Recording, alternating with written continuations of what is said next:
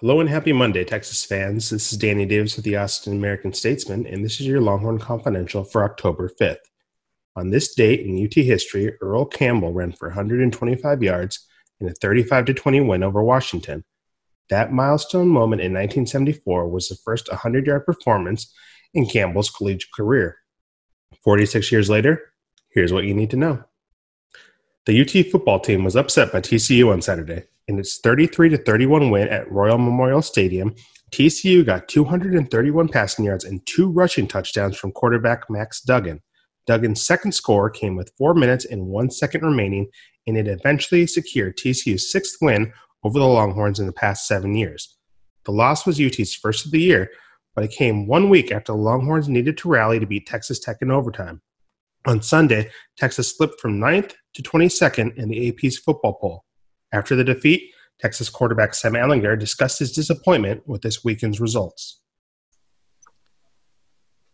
Losing, um, losing bothers me the most. This university deserves better. Um, and it's very frustrating when it's self-inflicting and it's preventable by attention to detail and playing the way that, that we all know that everybody's capable of playing in, in, in this program. Saturday's pivotal play was a fumble by Keaontay Ingram with less than three minutes to go. The fumble happened at the TCU one yard line.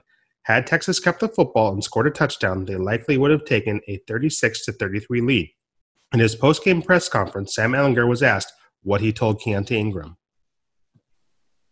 Hey Sam, have you? I know um, Keaontay probably feels like crap. Um, have you talked to him? And if so, what did you say to him?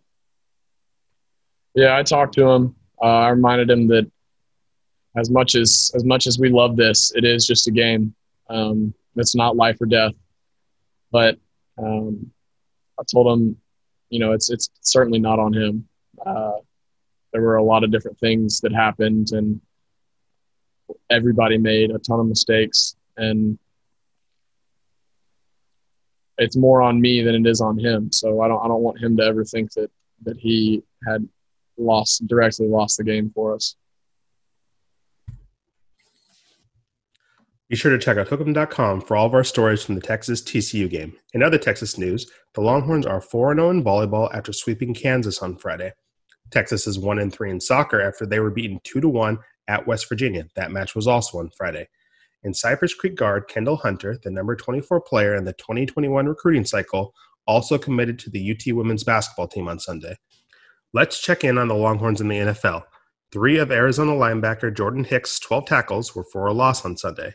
Justin Tucker hit a 46 yard field goal for Baltimore, and Malcolm Brown had a team high 37 rushing yards in the Los Angeles Rams' 17 9 win over the New York Giants. Time for our daily trivia. Since it's Texas Oklahoma week, our questions over the next few days are going to focus on the Longhorns, the Sooners, and that football rivalry. First up, do you know how many Texas quarterbacks have thrown for 300 yards against the Sooners?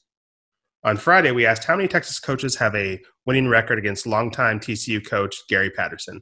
The answer is one. Mack Brown was 2 and 1 against the Patterson led Horned Frogs. Charlie Strong, meanwhile, went 0 and 3. Tom Herman is now 1 and 3. This has been the Longhorn Confidential for Monday, October 5th.